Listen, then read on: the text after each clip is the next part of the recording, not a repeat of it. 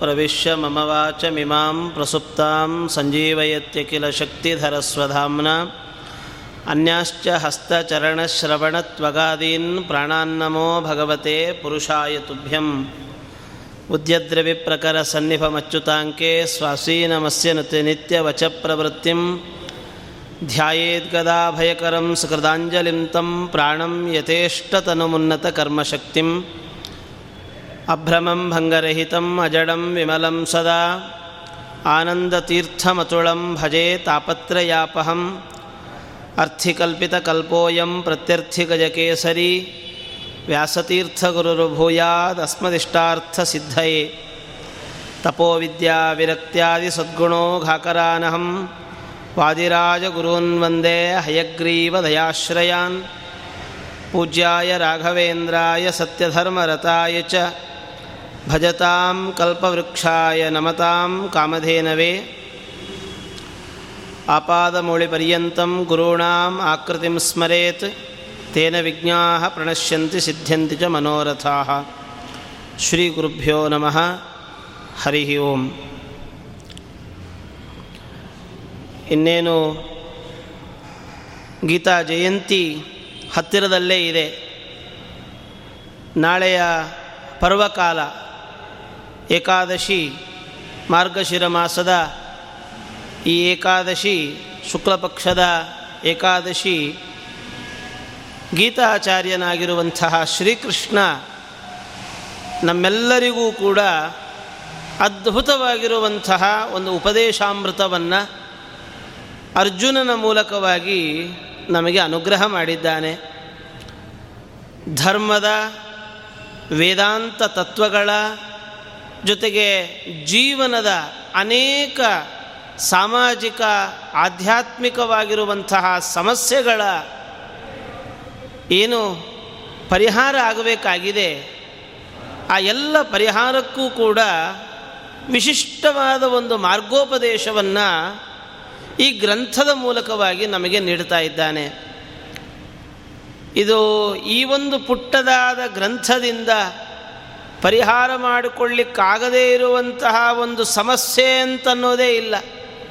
ಯಾವುದೇ ರೀತಿಯಾಗಿರುವ ಸಮಸ್ಯೆಗಳನ್ನು ಕೂಡ ಈ ಒಂದು ಗ್ರಂಥದಿಂದ ಸುಲಭವಾಗಿ ಪರಿಹಾರ ಮಾಡಿಕೊಳ್ಬೇಕಾಗಿದೆ.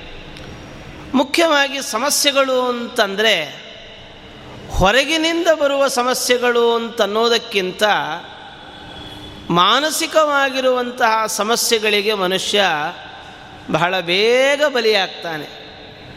ಹೊರಗಿನಿಂದ ಬರುವ ಸಮಸ್ಯೆಗಳು ಅಂದರೆ ಪ್ರಾಕೃತಿಕವಾಗಿರುವಂಥ ಸಮಸ್ಯೆಗಳಿರಬಹುದು ಅಥವಾ ನಮ್ಮವರು ಎಂಬ ಭಾವನೆಯಿಂದ ನಾವು ನೋಡಿಕೊಂಡಾಗ ಅವರಿಂದ ಬರಬಹುದಾಗಿರುವ ಸಮಸ್ಯೆಗಳಿರಬಹುದು.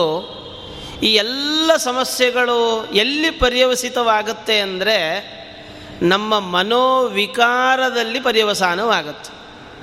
ಅಂದರೆ ನಮ್ಮ ಮನಸ್ಸು ನಾವು ಇಷ್ಟಪಡದ ವಿಕಾರಗಳನ್ನು, ಅಂದರೆ ಬೇಡದ ಚಿಂತನೆಗಳನ್ನು, ಆ ಕೆಲವು ಘಟನೆಗಳು, ಕೆಲವು ಸಂಬಂಧಗಳು, ಕೆಲವು ಸಮಸ್ಯೆಗಳು ಅದು ರೂಪಿಸ್ತಾ ಇದೆ ಅಂತಾದಾಗ ಇದು ನಮಗೆ ದೊಡ್ಡ ಪೆಡಂಭೂತವಾಗಿ ಕಾಡ್ತಾ ಇರುತ್ತೆ. ಆದರೆ ಈ ಸಮಸ್ಯೆಗಳನ್ನು ಬಿಡಿಸುವುದರಲ್ಲಿ, ಸಮಸ್ಯೆಗಳನ್ನು ಪರಿಹಾರ ಮಾಡುವುದರಲ್ಲಿ ಭಗವದ್ಗೀತೆ ನಮ್ಮ ಗೀತಾಚಾರ್ಯನ ಕೆಲವು ಅದ್ಭುತವಾದ ಮಾತುಗಳು, ಮಾರ್ಗದರ್ಶನ ನಿಜವಾಗಿಯೂ ಕೂಡ ಕತ್ತಲ ಕಗ್ಗತ್ತಲ ಅಡವಿಯಲ್ಲಿ ಹೋಗುತ್ತಾ ಇರುವಂಥವನಿಗೆ ಒಬ್ಬ ಸ್ನೇಹಿತ ಸಿಕ್ಕ ಹಾಗೆ ಅಂತ. ನಿಜವಾಗಿಯೂ ಕೂಡ ನಾವು ಇದೊಂದು ದಟ್ಟ ಅಡವಿ, ಘೋರವಾಗಿರುವಂತಹ ಅರಣ್ಯ. ಈ ಅರಣ್ಯದ ಮಾರ್ಗದಲ್ಲಿ ನಡೀತಾ ಇರುವಂತಹ ನಮಗೆ ಗೀತಾಚಾರ್ಯನ ಸಂದೇಶಗಳು ಕೈ ಹಿಡಿದು ಮುನ್ನಡೆಸುತ್ತೆ. ಅಷ್ಟು ಮಾತ್ರ ಸ್ಪಷ್ಟ. ನಾವು ಸ್ವಲ್ಪ ಹಿಂದಿನ ಕಾಲದ ಚಿಂತನೆಗಳಿಗೆ ಹೋಗೋದಾದರೆ, ಯಾವೊಬ್ಬ ಸ್ವಾತಂತ್ರ್ಯ ಸಂಗ್ರಾಮದಲ್ಲಿ ಪಾಲ್ಗೊಂಡಿದ್ದರು ನಮ್ಮ ಹಿರಿಯರು, ಅವರೆಲ್ಲರ ಕಿಸೆಗಳಲ್ಲಿ ಒಂದು ಪುಟ್ಟದಾದ ಭಗವದ್ಗೀತಾ ಗ್ರಂಥ ಇರ್ತಾ ಇತ್ತು ಅಂತ. ಮನಸ್ಸಿನಲ್ಲಿ ಭಗವದ್ಗೀತೆಯ ತತ್ವಗಳು ಕುಣಿದಾಡ್ತಾ ಇದ್ದರೆ ಜೇಬಿನಲ್ಲಿ ನಿರಂತರವಾಗಿ ಚಿಂತನೆಗಳನ್ನು, ಭಗವದ್ಗೀತೆಯ ಭಗವಂತನ ಚಿಂತನೆಗಳನ್ನು ಡಿಸ್ಟರ್ಬ್ ಮಾಡದಂತೆ, ಯಾವಾಗಲೂ ಕೂಡ ಅದನ್ನು ಕಾಪಾಡುವಂತೆ ಈ ಸಂದೇಶಗಳನ್ನು ಒಳಗೊಂಡಂತಹ ಭಗವಂತನ ವಾಣಿ, ದಿವ್ಯವಾದ ವಾಣಿ ಅವರ ಕೆಸೆಯಲ್ಲಿರ್ತಿತ್ತು. ಅವರಿಗೆ ಕಷ್ಟವಾಯಿತಾ? ಓದ್ತಾ ಇದ್ದರು ಇಷ್ಟವಾಯ್ತಾ? ಓದ್ತಾ ಇದ್ದರು ಇನ್ನೇನಾದರೂ ಸಮಸ್ಯೆಗಳು ಅಂತ ಗೀತೆ ಓದ್ತಾ ಇದ್ದರು ಏನಾದರೂ ಕೂಡ ಗೀತೆ ಅಂತನ್ನೋದು ಒಂದು ರೀತಿಯಲ್ಲಿ ನಮಗೆ ಯಾರೋ ಹೇಳ್ತಾರೆ, ಇಲ್ಲಪ್ಪ, ನಿಮ್ಮ ಮುಖ ಭಾಳ ಬಾಡಿ ಹೋಗಿದೆಯಲ್ಲ ಅಂತ. ಹೌದಾ? ಅಂತೇಳಿ ಕನ್ನಡಿ ನೋಡ್ಕೊಳ್ತೇವೆ. ಇಲ್ಲ, ಭಾಳ ಬ್ರೈಟಾಗಿದ್ದೀರಿ ಬಹಳ ಚೆನ್ನಾಗಿದ್ದೀರಿ. ನಮ್ಮ ಮುಖ ನೋಡ್ಕೊಳ್ತೇವೆ ಕನ್ನಡಿಯಲ್ಲಿ. ಈ ರೀತಿಯಲ್ಲಿ ಎಲ್ಲದಕ್ಕೂ ಕೂಡ ನಾವು ನಮ್ಮ ಪ್ರತಿಕ್ರಿಯೆಗಾಗಿ, ನಮ್ಮ ಪ್ರತಿಬಿಂಬವನ್ನು ನಾವು ನೋಡುವಂತೆ ಏನು ಜೀವನದಲ್ಲಿ ಏನು ಪಡೆದರೂ ಗೀತೆಯನ್ನು ಅವಲೋಕನೆ ಮಾಡಬೇಕು. ಗೀತೆಯನ್ನು ಅವಲೋಕನ ಮಾಡುವಾಗ ಅನಿಸುತ್ತೆ, ಇದು ನಾನು ನನ್ನಿಂದಾಗಿ ಪಡೆದದ್ದಲ್ಲ, ಇದು ದೇವರು ಕೊಟ್ಟದ್ರಿಂದ ನಾನು ಪಡೆದದ್ದು ಅಂತ.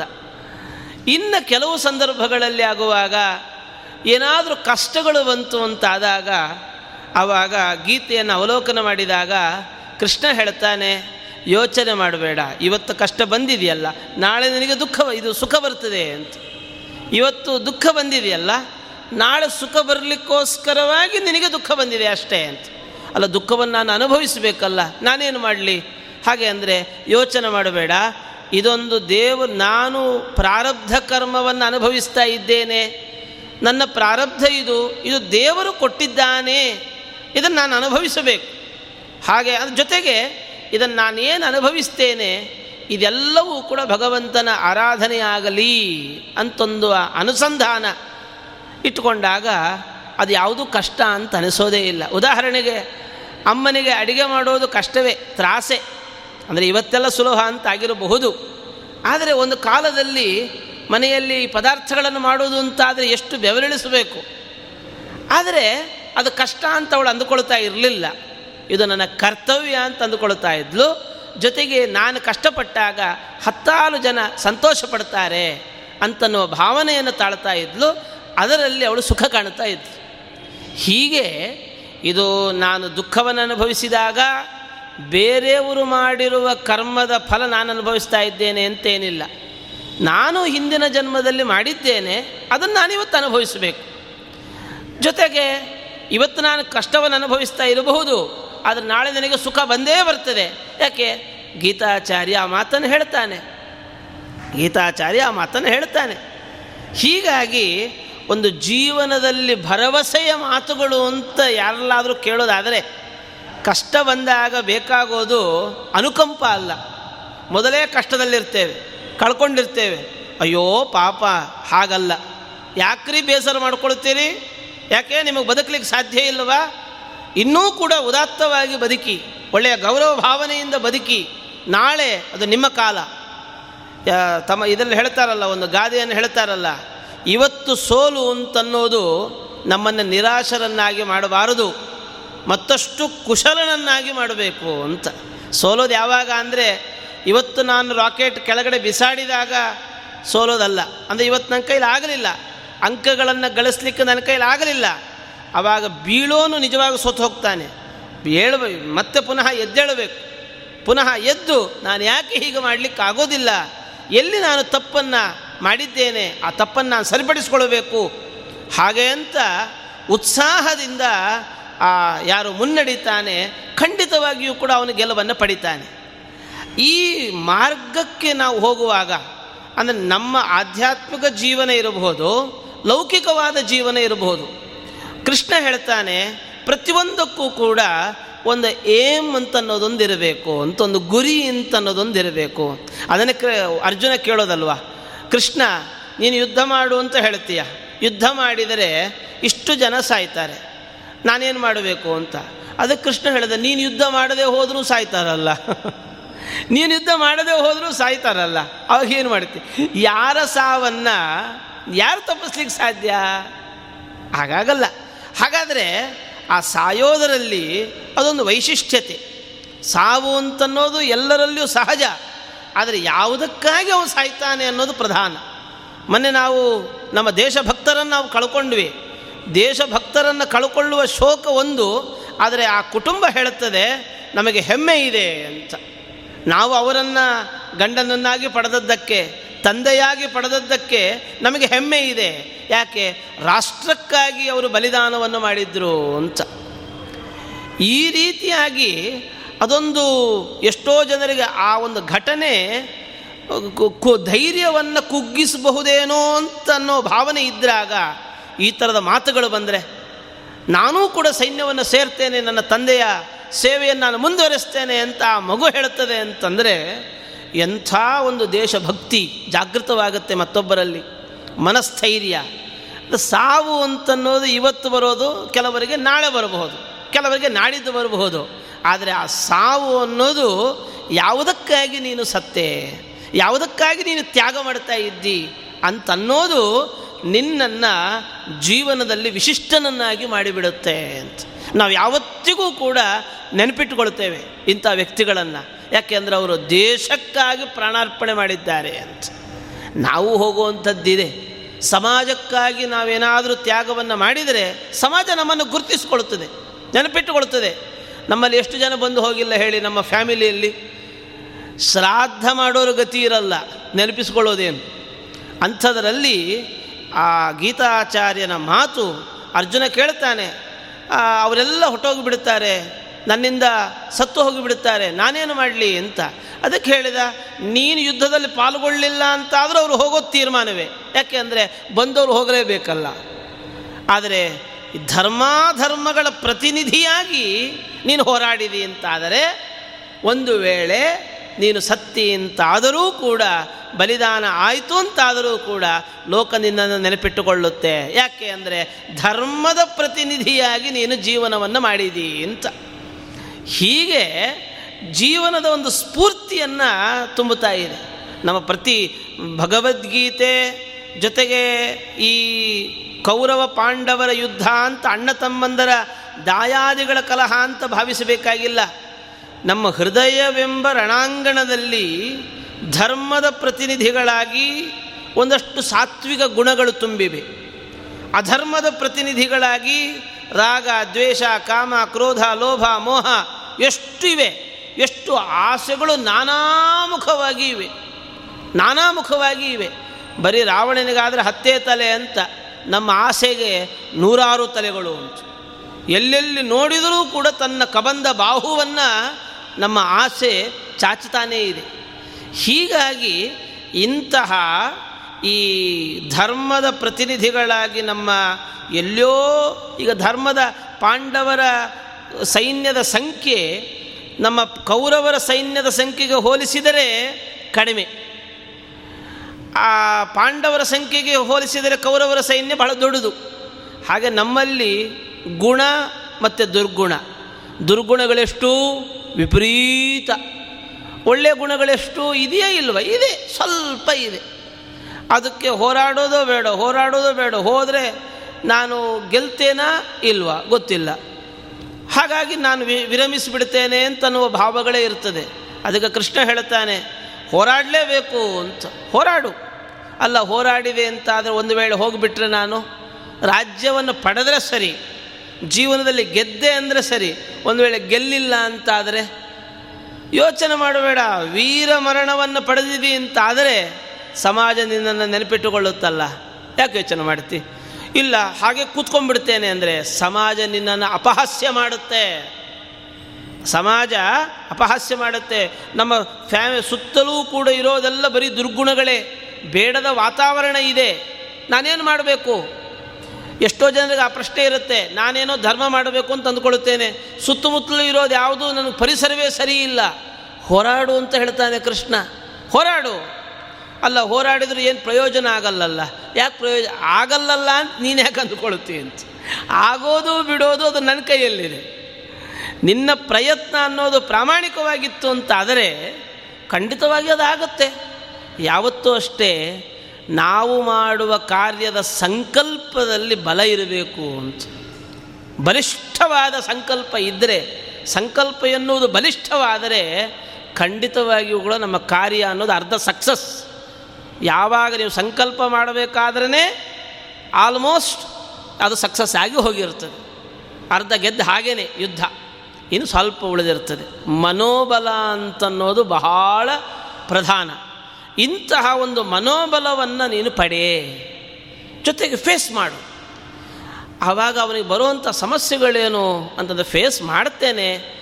ಎಲ್ಲ ನನ್ನವ್ರಿಗೆ ನಾನೇ ನನ್ನವರಿಗೆ ಶತ್ರು ಆಗಿಬಿಡ್ತೇನಲ್ಲ ಅಂತ. ನನ್ನವರೇ ನನಗೆ ಶತ್ರು ಆಗಿಬಿಡ್ತಾರಲ್ಲ, ಏನು ಮಾಡೋದು? ಈಗ ನಾನು ಯಾರನ್ನು ಫೇಸ್ ಮಾಡೋದು ಹೇಳಿ? ನಿಮ್ಮ ಮನೆಗೆ ಬಂದು ನಾನು ನಿಮ್ಮನ್ನು ಫೇಸ್ ಮಾಡ್ತೇನಾ?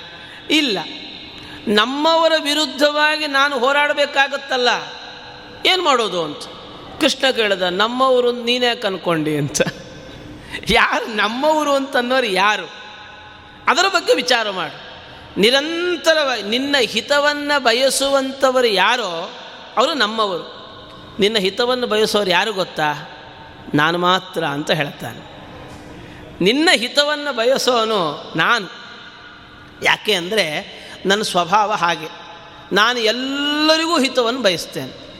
ಸಾಮಾನ್ಯ ಜನ ಏನಿದ್ದಾರಲ್ಲ, ಇವರೆಲ್ಲರೂ ಕೂಡ ಅವರವರ ಹಿತವನ್ನು ಬಯಸ್ತಾ ಇರ್ತಾರೆ ಅಂತ. ಹಾಗಾಗಿ ಎಲ್ಲರೂ ಕೂಡ ಬಯಸೋದೇನು, ಸ್ವಾರ್ಥಪರಾಯಣರಾಗಿರುತ್ತಾರೆ. ಯಾರೋ ಒಂದಷ್ಟು ಜನ ಸಮಾಜದ ಹಿತವನ್ನು ಬಯಸುವಂಥವ್ರು ಇರ್ತಾರೆ ಸಮಾಜದ ಹಿತವನ್ನು ಬಯಸ್ತಿರ್ತಾರೆ. ಅದನ್ನೆಲ್ಲ ನೀನು ಸರಿಯಾಗಿ ಮನಗಾಣು ಅಂತ ಹೇಳುತ್ತಾನೆ ಸಮಾಜದ ಹಿತವನ್ನು ಬಯಸುವಂಥವರು ಜೊತೆಗೆ ಸಮಾಜದ ಧರ್ಮ ಸಂರಕ್ಷಣೆಯಲ್ಲಿ ಪಾಲ್ಗೊಳ್ಳುವಂಥವರು ಇವನ್ನೆಲ್ಲರೂ ಸರಿಯಾಗಿ ಗುರುತಿಸು. ನೋಡು ಯಾರ್ಯಾರು ಅಲ್ಲೆಲ್ಲ ನಿಂತಿದ್ದಾರೆ, ಅವರೆಲ್ಲರೂ ನಮ್ಮವರು ನೀನು ಅಂದ್ಕೊಳ್ತಾ ಇದ್ದೀಯ. ಆದರೆ ಅಧರ್ಮದ ರಕ್ಷಣೆಯಲ್ಲಿ ಅವರಿಗೆಲ್ಲ ಆಸಕ್ತಿ ಇದೆ. ಅಧರ್ಮದ ರಕ್ಷಣೆಯಲ್ಲಿ ಆಸಕ್ತಿ ಇದೆ. ಆದ್ದರಿಂದ ಇಲ್ಲಿ ಬರುವಂಥದ್ದು ನಾನು, ನಮ್ಮವರು ಅಂತನ್ನುವ ಭಾವವನ್ನು ಪಕ್ಕಕ್ಕಿಡು ಧರ್ಮ ಮತ್ತು ಅಧರ್ಮ. ಧರ್ಮ ಅನ್ನೋದು ಅಧರ್ಮದ ವಿರುದ್ಧವಾಗಿ ಹೋರಾಡಲೇಬೇಕು. ಆದ್ದರಿಂದ ಇಲ್ಲಿ ಕರ್ತವ್ಯ ನೆನಪಾಗಬೇಕೇ ಹೊರತು ನನ್ನವರು ತಮ್ಮವರು ಅನ್ನುವ ಭಾವ ಇಲ್ಲಿ ಕೆಲಸ ಮಾಡಬಾರದು ಅಂತ ಹೇಳ್ತಾನೆ. ನಾನೊಂದು ಒಳ್ಳೆ ಫ್ಯಾಕ್ಟ್ರಿ ಕಟ್ತೇನೆ, ಒಂದು ಸಂಸ್ಥೆಯನ್ನು ಕಟ್ತೇನೆ. ಎಲ್ಲ ನಮ್ಮವ್ರನ್ನೇ ತುಂಬಿ ಬಿಡುತ್ತೇನೆ. ಉದ್ಧಾರ ಆಗುತ್ತಾ? ಎಲ್ಲ ನಮ್ಮವ್ರನ್ನೇ ತುಂಬಿದರೆ ಅವರಿಗೆ ಬೇಕು ಬೇಡಗಳಿಗೆ ಬರೀ ನಾನು ಸ್ಪಂದಿಸ್ತಾ ಹೋಗಿಬಿಟ್ರೆ ಏನು ಉದ್ಧಾರ ಆಗುತ್ತೆ? ಯಾವುದೂ ಉದ್ಧಾರ ಆಗಲ್ಲ. ಆದ್ದರಿಂದ ಕೆಲವು ಸಂದರ್ಭಗಳಲ್ಲಿ ನಾನು ನಮ್ಮವರು ಅಂತನ್ನುವ ಭಾವನೆಯನ್ನು ಬದಿಗಿಟ್ಟು ಯಾವತ್ತೂ ಅಷ್ಟೇ ಕರ್ತವ್ಯದ ಮೂಡು ಅಂತನ್ನೋದು ಅದು ಬೇರೆ. ಇದು ಕರ್ತವ್ಯವ, ಅದನ್ನು ಮಾಡಬೇಕು. ಇದು ಬೇಡವಾ, ಬಿಡಬೇಕು. ಮಕ್ಕಳಿಗೆ ಐಸ್ ಕ್ರೀಮ್ ಅಂದರೆ ಇಷ್ಟ. ಇಷ್ಟ ಅಂತೇಳಿ ಯಾವಾಗಲೂ ಕೊಡಲಿಕ್ಕಾಗತ್ತಾ? ಇಲ್ಲ. ಈ ಸೀಸನ್. ಇದನ್ನು ಅದು ವಾಸ್ತವಿಕವಾಗಿ ಬೇಡವೇ ಬೇಡ. ಆದರೆ ಸ್ವಲ್ಪ ಬಿಸಿಗಾಲ ಅಂತ ಆದರೆ ಬೇಸಿಗೆಯಲ್ಲಿ ಆಗುವಾಗ ತೊಂದರೆ ಇಲ್ಲ, ನಡೆಯುತ್ತೆ. ಅದಕ್ಕೆ ಇಷ್ಟ ಹೇಳಿ ನಾವು ಯಾವಾಗಲೂ ಕೊಡೋದಲ್ಲ. ತಂದೆಯ ಕರ್ತವ್ಯ ಏನು, ಆ ಕಾಲಕ್ಕೆ ಅವನು ನಿಭಾಯಿಸಬೇಕು. ತಾಯಿಯ ಕರ್ತವ್ಯಗಳೇನು, ಅದು ನಿಭಾಯಿ, ನನ್ನ ಮಗ ಅಂಥೇಳಿ ತಾಯಿ ಏನಾದರೂ ಕೂಡ ತನ್ನ ಕರ್ತವ್ಯವನ್ನು ನಿಭಾಯಿಸಲಿಲ್ಲ ಅಂತಾದರೆ, ಅಭಿಮಾನಕ್ಕೆ ಒಳಗಾಗಿ ತಾಯಿ ಮಗುವನ್ನು ದಂಡನೆ ಮಾಡಲಿಲ್ಲ ಅಂತಾದಾಗ ಏನು ಸಮಸ್ಯೆ ಆಗ್ತದೆ ಹೇಳಿ? ಅದಕ್ಕೆ ಕೃಷ್ಣ ಹೇಳಿದ, ಈ ಅಭಿಮಾನ ಪಕ್ಕಕ್ಕಿಡು, ಕರ್ತವ್ಯ ನೆನಪು ಮಾಡ್ಕೋ ಅಂತ. ಯಾವ ಮಗು ಅತ್ತರೆ ಅಮ್ಮಂಗೆ ಖುಷಿ ಆಗುತ್ತೆ ಹೇಳಿ. ಯಾವ ಮಗು ಹತ್ತಿರ ಅಮ್ಮಂಗೆ ಖುಷಿ ಆಗುತ್ತೆ? ಯಾವ ಮಗು ಅಳೋದನ್ನು ಅಮ್ಮ ಇಷ್ಟಪಡೋದಿಲ್ಲ. ಆದರೆ ಈ ಆ ಮಗು ಅಳ್ತಾ ಅಳ್ಲಿಕ್ಕೆ ಕಾರಣ ತಾಯಿಯೇ, ಯಾಕೆ ಅಮ್ಮನೇ ಹೊಡೆದಿದ್ದಾಳೆ? ಅಲ್ಲಿ ಅಭಿಮಾನಕ್ಕಿಂತ ಕರ್ತವ್ಯ ಪ್ರಜ್ಞೆ ಹೆಚ್ಚು ಕೆಲಸ ಮಾಡುತ್ತೆ. ಆವಾಗ ಕರ್ತವ್ಯ ಪ್ರಜ್ಞೆ ಜಾಗೃತವಾಗಿ ಕೆಲಸ ಮಾಡುವಾಗ ನಾಳೆ ಆ ಮಗುವಿನಲ್ಲಿ ಅದು ಉತ್ತಮ ವ್ಯಕ್ತಿತ್ವವನ್ನು ಅದು ರೂಪಿಸುತ್ತೆ. ಇದು ನಮ್ಮಲ್ಲಿ ಆಗಬೇಕಾಗಿರುವಂಥದ್ದು. ಕೃಷ್ಣ ಈ ಸಂದೇಶವನ್ನು ಕೊಡ್ತಾನೆ. ನಿಜವಾಗಲೂ ಕೂಡ ಇದಲ್ವ ಬೇಕಾಗಿರೋದು ನಮಗೆ? ನಾವು ತಂದೆ ಇದರಲ್ಲಿದ್ದಾನೆ ಹಾಸಿಗೆಯಲ್ಲಿದ್ದಾನೆ, ನಮ್ಮ ಕರ್ತವ್ಯ ಏನು? ಅದನ್ನು ನಾವು ಮಾಡಬೇಕು. ಅಭಿಮಾನ ಒಂದು. ಜೊತೆಗೆ ಕೆಲವೊಮ್ಮೆ ಅಭಿಮಾನ ತೀವ್ರವಾದಾಗ ಆಗುವ ಸಮಸ್ಯೆ ಏನು ಅಂದರೆ ನಿರ್ವಿಣ್ಣತೆ. ಅಂದರೆ ಕುಸಿದು ಹೋಗ್ತಾನೆ ಮನುಷ್ಯ. ಕೆಲವೊಮ್ಮೆ ಅಭಿಮಾನ ತಟ್ಕೊಳ್ಳಿಕ್ಕಾಗೋದಿಲ್ಲ. ವಿಪರೀತವಾದ ಅಭಿಮಾನ. ಅಕಸ್ಮಾತ್ ಜ್ವರ ಬಂತು ಅಂತಾದರೆ ಮಗುವಿಗೆ ಜ್ವರ ಬಂದುಬಿಟ್ಟಿದೆ. ತಡ್ಕೊಳ್ಳಿಕ್ಕಾಗ್ತಾ ಇಲ್ಲ ಇವನಿಗೆ. ಅಯ್ಯೋ, ಏನಪ್ಪ ಮಾಡೋದು, ಏನು ಮಾಡೋದು ಏನು ಮಾಡೋದು ಅಂತ. ಆ ಟೈಮಲ್ಲಿ ಕರ್ತವ್ಯ ನೆನಪಾಗಬೇಕಾ ಬೇಡವಾ? ಇವನೇನು ಮಾಡ್ಬಿಡ್ತಾನೆ? ಕುಸ್ ಬಿದ್ದೋಗ್ಬಿಡ್ತಾನೆ. ಆದ್ದರಿಂದ ಕೃಷ್ಣ ಹೇಳ್ತಾನೆ ಯಾವುದು ಎಷ್ಟಿರಬೇಕು, ಅಭಿಮಾನ ಬೇಕು, ಆದರೆ ನಿನ್ನ ಕರ್ತವ್ಯಕ್ಕೆ ಅದು ಮಾರಕವಾಗಿರಬಾರದು. ನಿನ್ನ ಕರ್ತವ್ಯಕ್ಕೆ ಅದು ಮಾರಕವಾಗಬಾರದು. ಅಥವಾ ಕರ್ತವ್ಯವನ್ನು ಮರೆಯುವ ಹಾಗೆ ಮಾಡುವಂಥ ಅಭಿಮಾನ ಖಂಡಿತವಾಗಿಯೂ ಒಳ್ಳೆಯದಲ್ಲ. ಕರ್ತವ್ಯ ಮಾಡು. ಆವಾಗ ನಿನಗೆ ಅನುಕೂಲವಾಗ್ತಾ ಹೋಗುತ್ತೆ ಅಂತ ಈ ರೀತಿಯಲ್ಲಿ ಭಗವಂತ ಒಳ್ಳೆಯ ಒಂದು ಸಂದೇಶವನ್ನು ಅಲ್ಲಿ ನೀಡ್ತಾ ಇರ್ತಾನೆ. ಇನ್ನು ಮುಂದಕ್ಕೆ ಹೋಗುವಾಗ ಕರ್ತವ್ಯವನ್ನು ನಾವು ಮಾಡಲಿಕ್ಕೆ ಅಂತ ಹೊರಟಾಗ ಅಲ್ಲಿ ಕೆಲವೊಮ್ಮೆ ಇನ್ನೊಂದು ಎರಡು ಮೂರು ಮಾರ್ಗಗಳನ್ನು ಹೇಳ್ತಾ ಹೋಗ್ತಾನೆ. ಆಯಿತು, ನಾನು ಇದಕ್ಕೆ ಯಾಕೆ ನಾನು ಕರ್ತವ್ಯ ಮಾಡಬೇಕು? ಅಂತ. ಯಾಕೆ ನಾನು ಕರ್ತವ್ಯ ಮಾಡಬೇಕು? ಮನುಷ್ಯನಿಗೆ ಬರುವಂಥ ಯಾಕೆ ಅಂದರೆ ಕೆಲವು ಕರ್ತವ್ಯಗಳಿಗಾಗುವಾಗ ನಾವು ಇಲ್ಲೇ ಫಲವನ್ನು ನಾವು ಪಡಿತೇವೆ. ಕರ್ತವ್ಯ ಮಾಡ್ತೇನೆ, ಆಯಿತು. ನನಗೆ ಜಯ ಸಿಗುತ್ತಾ ಅಂತ ಕೇಳ್ದ. ಅರ್ಜುನ ಕೇಳ್ತಾನೆ ನಾನು ಕರ್ತವ್ಯ ಮಾಡ್ತೇನೆ, ಯುದ್ಧ ಮಾಡ್ತೇನೆ. ನಾನು ಸತ್ತು ಹೋಗ್ಬಿಟ್ರೆ ಮಾಡಿ ಏನು ಪ್ರಯೋಜನ? ಅದಕ್ಕೆ ಕೃಷ್ಣ ಹೇಳಿದ, ನೀನು ಹೋದರೆ ಏನು ಪ್ರಯೋಜನ ಅಂತ ಹೇಳ್ತಾ ಇದೆಯಲ್ಲ ನಿನಗೆ ವೀರ ಮರಣ ಸಿಗುತ್ತೆ ಅಂತಂದ. ಸ್ವರ್ಗ ಸಿಗುತ್ತೆ ಅಂತಂದ. ಅದಕ್ಕೆ ಅವನು ಇನ್ನೂ ಬುದ್ಧಿವಂತ. ಅರ್ಜುನ ಕೇಳ್ದ, ಈಗ ನಾನು ಸತ್ತರೆ ಸ್ವರ್ಗ ಸಿಗುತ್ತಲ್ವಾ? ಆಯಿತು, ಓಕೆ. ಹಾಗಿದ್ದರೆ ಒಬ್ಬ ಜ್ಞಾನಿಗೆ ಏನಾಗತ್ತೆ? ಸ್ವರ್ಗ ಸಿಗುತ್ತೆ. ಹಾಗಾದರೆ ನಾನು ಯುದ್ಧ ಮಾಡಿದರೂ ಸ್ವರ್ಗಕ್ಕೆ ಹೋಗ್ತೇನೆ. ಈ ಸನ್ಯಾಸಿಗಳಿಗೆ, ಅಂದರೆ ಜ್ಞಾನಿಗಳಿಗೆ ಅವರಿಗೂ ಸ್ವರ್ಗ ಸಿಗುತ್ತೆ. ಇಷ್ಟು ಒದ್ದಾಡಿಕೊಂಡು ನಾನು ಸ್ವರ್ಗಕ್ಕೆ ಹೋಗೋದಕ್ಕಿಂತ ಸುಖವಾಗಿ ಸ್ವರ್ಗಕ್ಕೆ ಹೋಗೋದಲ್ವೇನು? ಒಳ್ಳೆಯದಲ್ವಾ ಇಷ್ಟೆಲ್ಲ ನಾನು ಶ್ರಮಪಟ್ಟು ಈ ಅಭಿಮಾನವನ್ನು ತ್ಯಾಗ ಮಾಡಿ, ಅವ್ರ ಜೊತೆಗೆ ಹೋರಾಡಿ ನಾನು ಒಂದು ವೇಳೆ ಗತಿಸಿದೆ ಅಂತಾದಾಗ ಸ್ವರ್ಗಕ್ಕೆ ಹೋಗಬೇಕು. ಅದರ ಬದಲು ಸನ್ಯಾಸಿಗಳಾಗಿ ಅಂದರೆ ಕರ್ಮವನ್ನು ತ್ಯಾಗ ಮಾಡಿ ಯಾವಾಗಲೂ ದೇವರೇ ಅಂತ ದೇವರನ್ನು ಧ್ಯಾನ ಮಾಡಿಕೊಂಡು ಸುಖವಾಗಿದ್ದು ಇರೋಷ್ಟು ಕಾಲ ಸುಖವಾಗಿದ್ದು ಬಿಟ್ಟು ಯಾವಾಗ ಹೊರಡುತ್ತೇವೆ, ಸೀದಾ ಸ್ವರ್ಗಕ್ಕೆ ಹೊರಟೋಗ್ಬಿಡ್ಬೋದಲ್ವ? ಯಾಕೆ ಆಗಬಾರ್ದು ಎಷ್ಟು ಚೆನ್ನಾಗಿದೆ. ಇದು ನಮ್ಮ ಜೀವನದಲ್ಲಿ ಬರುವಂಥ ಸಮಸ್ಯೆಗಳೇ. ನಾನು ಇಷ್ಟೆಲ್ಲ ಒದ್ದಾಡಬೇಕಾ? ನನ್ನ ಜೀವನಕ್ಕೋಸ್ಕರವಾಗಿ ಇಷ್ಟೆಲ್ಲ ನಾವು ಒದ್ದಾಡಬೇಕಾ? ಆರಾಮಾಗಿ ಸನ್ಯಾಸಿ ಆದರೆ ಸ್ವರ್ಗಕ್ಕೆ ಹೋಗ್ಬಿಡ್ಬೋದಲ್ವಾ? ಜೀವನದ ಈ ಜಂಜಾಟಗಳಿಗೆ, ವೈರುಧ್ಯಗಳಿಗೆ ನಾನು ಒಳಗಾಗೋದೇ ಬೇಡ. ಆರಾಮಾಗಿ ನಾನು ಹೊಟ್ಟೋಗ್ಬಿಡ್ತೇನೆ ಅಂತಂದರೆ ಕೃಷ್ಣ ಹೇಳ್ತಾನೆ, ನೀನು ಹೇಳಿದ್ದು ಸತ್ಯ. ಏನು ಅಂದರೆ, ಜ್ಞಾನಿಗಳು ಸ್ವರ್ಗಕ್ಕೆ ಹೋಗ್ತಾರೆ ಅನ್ನೋದು ಸತ್ಯ. ಆದರೆ ಒಂದು, ನೀನು ಸನ್ಯಾಸಿಯಾಗಿ ಸ್ವರ್ಗಕ್ಕೆ ಹೋಗ್ತೀನಿ ಅಂತ ಅನ್ನೋದು ಸುಳ್ಳು ಅಂತಂತಾನೆ. ನೀನು ಸನ್ಯಾಸಿಯಾಗಿ ಸ್ವರ್ಗಕ್ಕೆ ಹೋಗ್ತೇನೆ ಅಂತ ಅನ್ನೋದು ಸುಳ್ಳು. ಮದುವೆ ಆಗಿ ಹೋಗಿದೆ, ಕಟ್ಕೊಂಡಿದ್ದಾನೆ. ಮರುದಿನ ಸನ್ಯಾಸಿ ಆಗ್ತೇನೆ, ತಪ್ಪು. ಮರುದಿನ ಸನ್ಯಾಸಿ ಆಗ್ತೇನೆ ಅನ್ನೋದು ತಪ್ಪು. ಯಾಕೆ ಅಂದರೆ, ನೀ ಕಟ್ಕೊಂಡು ಆಗಿದೆ. ಕಟ್ಕೊಳ್ಳೋದಕ್ಕಿಂತ ಮುಂಚೆ ಅದು ಆಗ್ಬೋದಿತ್ತು. ಆಮೇಲೆ, ಹಾಗಾದ್ರೆ ಆಮೇಲೆ ಆಗೋದೇ ಬೇಡವಾ? ನಿಜವಾದ ಸನ್ಯಾಸಕ್ಕೆ ಬೇಕಾದ ಅರ್ಹತೆ ಏನು ಅಂದರೆ ಅದು ಅಭಿಮಾನ ತ್ಯಾಗ. ಅಭಿಮಾನ ತ್ಯಾಗ. ಅದು ಬಿಟ್ಟು ಆಸ್ತಿ ಪಾಸ್ತಿಗಳನ್ನು ನೋಡಿಕೊಂಡು ನಾನು ಸ್ವಾಮಿ ಆಗ್ತೇನೆ ಅಂತನ್ನುವಂಥ ಸ್ಥಿತಿ ಸನ್ಯಾಸದ ಲಕ್ಷಣ ಅಲ್ಲದು. ಅದೇನು ಅಂದರೆ ತಾನೊಬ್ಬ ಪರಿಶೋಭಿಸಬೇಕು, ತಾನು ಮೆರಿಬೇಕು ಅನ್ನೋ ಹುಚ್ಚು ಅಷ್ಟು ಬಿಟ್ಟರೆ ಇನ್ನೊಂದೇನಿಲ್ಲ. ಹೀಗಾಗಿ ಆದರೆ ಜ್ಞಾನಿಯಾದವನು ಸ್ವರ್ಗಕ್ಕೆ ಹೋಗ್ತಾನೆ ಅನ್ನೋದು ಸತ್ಯ. ಆದರೆ ನೀನು ಸನ್ಯಾಸಿಯಾಗಿ ಸ್ವರ್ಗಕ್ಕೆ ಹೋಗ್ತೀನಿ ಅಂತ ಅನ್ನೋದಿದೆಯಲ್ಲ ಅದು ಸುಳ್ಳು ಅಂತಾನೆ. ಯಾಕೆ ಅಂದರೆ ನಿನ್ನ ಕರ್ತವ್ಯದಿಂದ ನೀನು ವಿಮುಖನಾದರೆ ಅದು ತಪ್ಪಾಗತ್ತೆ. ಅದನ್ನೇ ನಿನ್ನೆ ನಾವು ಸಂವಾದದಲ್ಲಿ ನಾವು ನೋಡಿದ್ದೇವೆ. ಮನೆಯಲ್ಲಿ ತಂದೆ ತಾಯಿಂದಿರನ್ನು ನಿರ್ಲಕ್ಷ್ಯ ಮಾಡಿ ಬೇರೆಯವ್ರನ್ನೆಲ್ಲ ಗೌರವಿಸ್ತೇನೆ ಅಂದರೆ ಎಷ್ಟು ಸರಿ?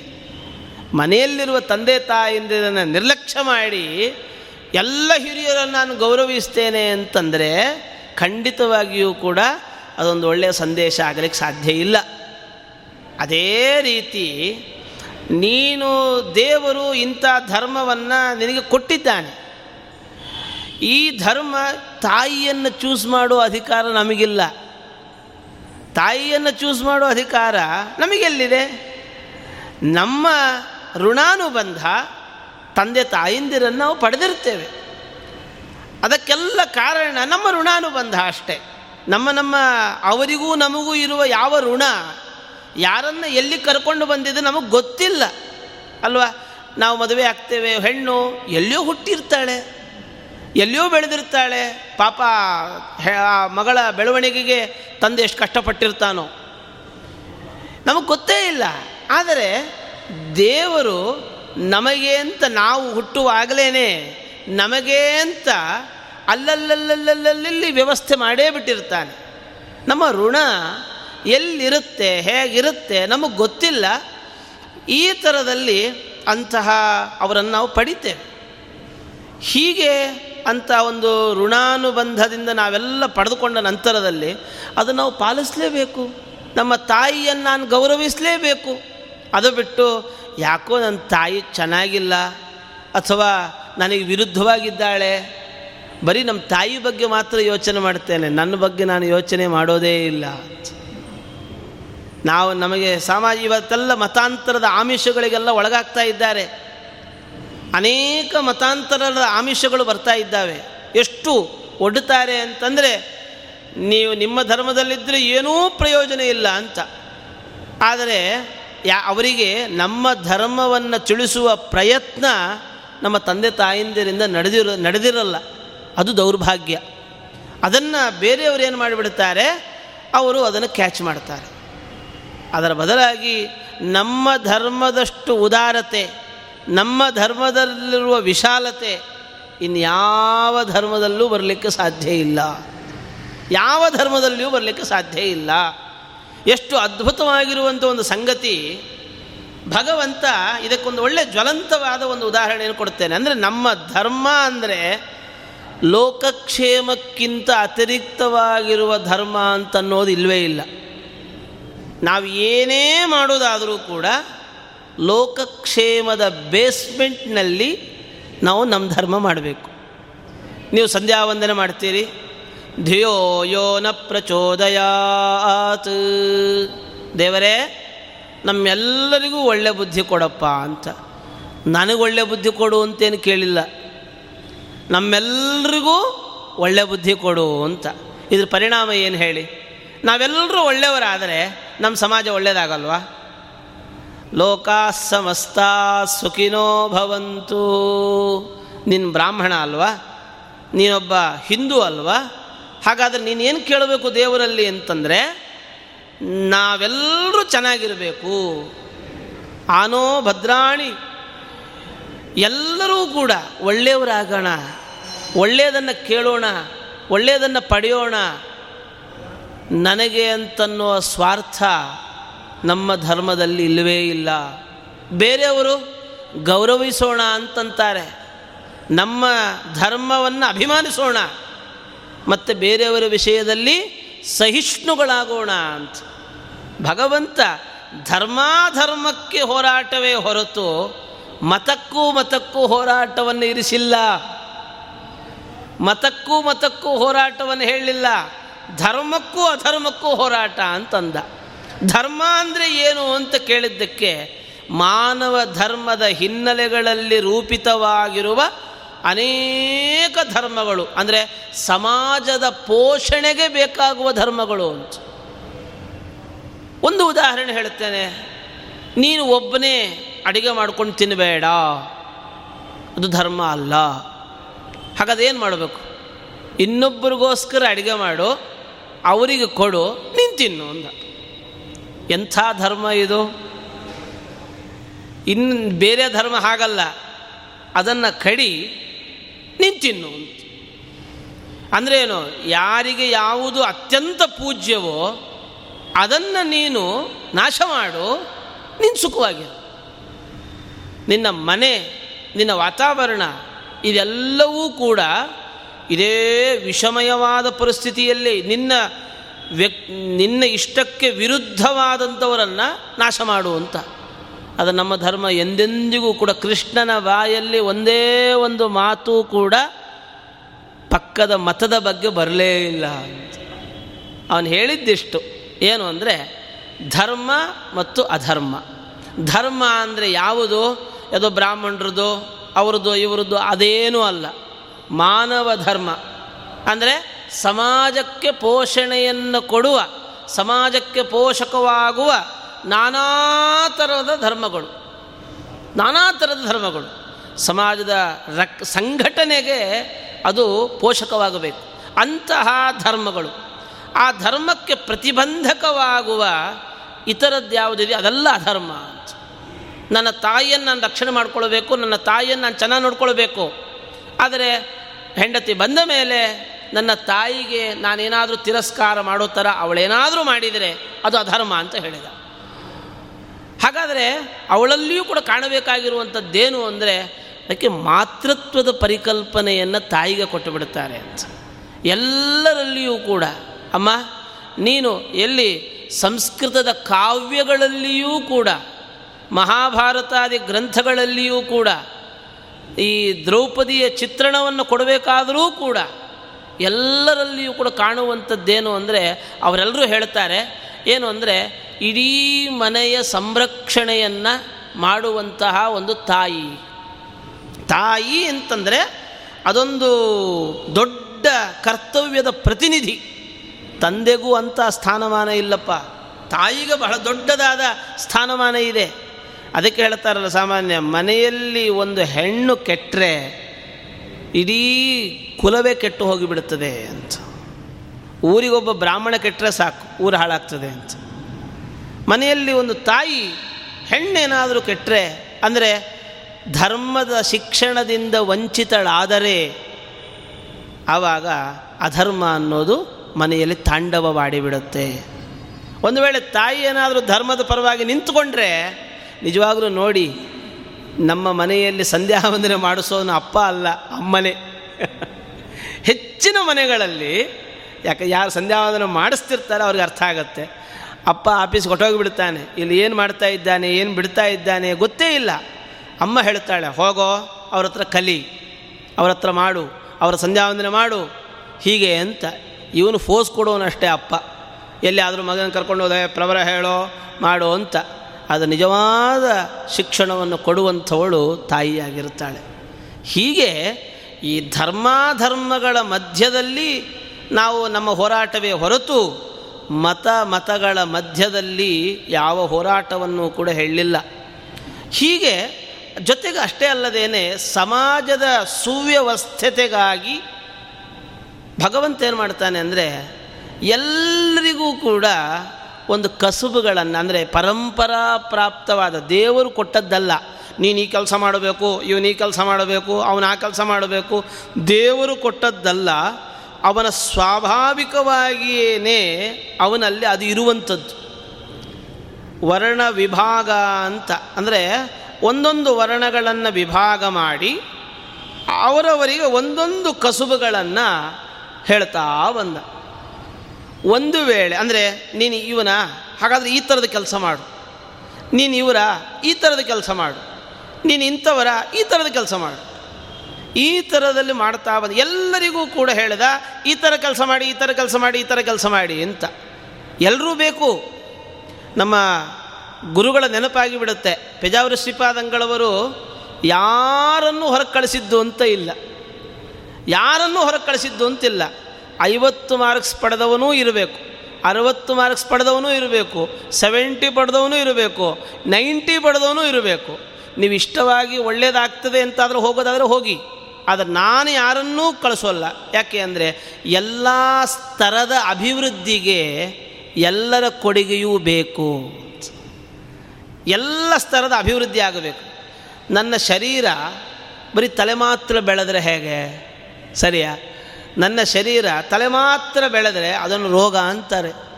ಕೈ ಮಾತ್ರ ಬೆಳೀತದೆ, ರೋಗ ಅಂತಾರೆ. ಕಾಲು ಮಾತ್ರ ಬೆಳೆಯುತ್ತೆ, ರೋಗ ಅಂತಾರೆ. ಅದು ಯಾವುದೂ ಕೂಡ ಅದು ಒಳ್ಳೆಯದಲ್ಲ ಒಂದೊಂದು ಕೂಡ ಸಮ ಪ್ರಮಾಣದಲ್ಲಿ ಬೆಳೀತಾ ಇರಬೇಕು. ತೀರ ಬೆಳಿಬಾರದು, ಬೆಳೆದೇನೂ ಇರಬಾರದು, ಎಷ್ಟು ಬೆಳಿಬೇಕು ಅಷ್ಟು ಬೆಳಿಬೇಕು. ಅವಾಗೇನಾಗತ್ತೆ ಓ, ಆರೋಗ್ಯವಾಗಿದ್ದಾನೆ ಅಂತ. ಈಗ ನೋಡಿ, ಪ್ರತಿಯೊಬ್ಬರೂ ಕೂಡ ಒಂದೇ ಶಿಕ್ಷಣಕ್ಕೆ ಹೊರಟು ಬಿಟ್ಟರೆ ಮಿಕ್ಕ ಎಲ್ಲ ಶಿಕ್ಷಣಗಳು ಹೇಗೆ ಅಧಪತನವನ್ನು ಹೊಂದುತ್ತೆ? ಉದಾಹರಣೆಗೆ ಇಂಜಿನಿಯರಿಂಗ್ ಇರ್ಬೋದು, ಬೇರೆ ಬೇರೆ ಇವತ್ತೆಲ್ಲ ಕೋರ್ಸುಗಳೆಲ್ಲ ಇದೆ, ಮೆಡಿಕಲ್ ಇರಬಹುದು ಇಲ್ಲಪ್ಪ, ಒಂದು ಕೆಲಸ ಮಾಡೋಣ. ಎಲ್ಲರೂ ಮೆಡಿಕಲ್ ಓದಿಸ್ಬಿಡೋಣ. ಎಲ್ರಿಗೂ ಮೆಡಿಕಲ್ ಓದಿಸ್ಬಿಡೋಣ. ಏನಾಗ್ಬೋದು? ಎಷ್ಟು ಸಾಮಾಜಿಕವಾದ ಅವ್ಯವಸ್ಥೆ, ಎಷ್ಟು ಉಂಟಾದೀತು. ಮನೆಯಲ್ಲಿರೋರೆಲ್ಲರೂ ಅಡುಗೆ ಮಾಡೋರು ಆಗಿಬಿಟ್ರೆ ಪರಿಸ್ಥಿತಿ ಏನು? ಯಾರು ಏನು ಮಾಡಬೇಕು? ತಂದು ಹಾಕೋರು ಯಾರು? ಹೋಲಿ, ಮನೆಯಲ್ಲಿರೋರೆಲ್ಲ ಹೊರಗೆ ಹೋಗೋದಾದರೆ ಮನೆಯಲ್ಲಿ ಮಾಡೋರು ಯಾರು? ಈ ಥರದ ಅವ್ಯವಸ್ಥೆಗಳು. ಅದಕ್ಕೆ ಒಳ್ಳೆ ಮಾತು ಹೇಳುತ್ತಾನೆ, ಭಗವಂತ, ಈ ಎಲ್ಲವೂ ಸಮತೋಲಿತವಾಗಿರಬೇಕು ಅಂತಾದಾಗ ವಿಭಾಗ ಮಾಡಿ ಹಂಚಬೇಕು. ಮನೆಯಲ್ಲಿ ಈಗ ಮದುವೆ, ಎಲ್ಲ ನಾನೇ ಮಾಡ್ತೇನೆ, ಆಗತ್ತಾ? ಎಲ್ಲರೂ ಎಲ್ಲನೂ ಮಾಡಬೇಕು, ಆಗತ್ತಾ?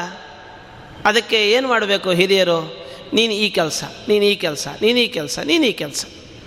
ಮದುವೆ ಕಾರ್ಡ್ ಹಂಚಬೇಕಾದರೂ ಕೂಡ ದೊಡ್ಡವ್ರ ಮನೆಗೆ ದೊಡ್ಡವರು ಹೋಗೋದು, ಸ್ವಲ್ಪ ಮಧ್ಯದವರ ಮನೆಗೆ ಸ್ವಲ್ಪ ಮಧ್ಯದವರು ಹೋಗೋದು. ನನ್ನ ಮಗನ ಮದುವೆ ಅಂತ ಹೇಳಿ ನನ್ನ ಮಗನ ಫ್ರೆಂಡ್ಸ್ ಮನೆಗೆಲ್ಲ ನಾನು ಹೋಗ್ಲಿಕ್ಕಾಗತ್ತಾ? ನಾನು ಹೋದರೆ ಚಂದವ?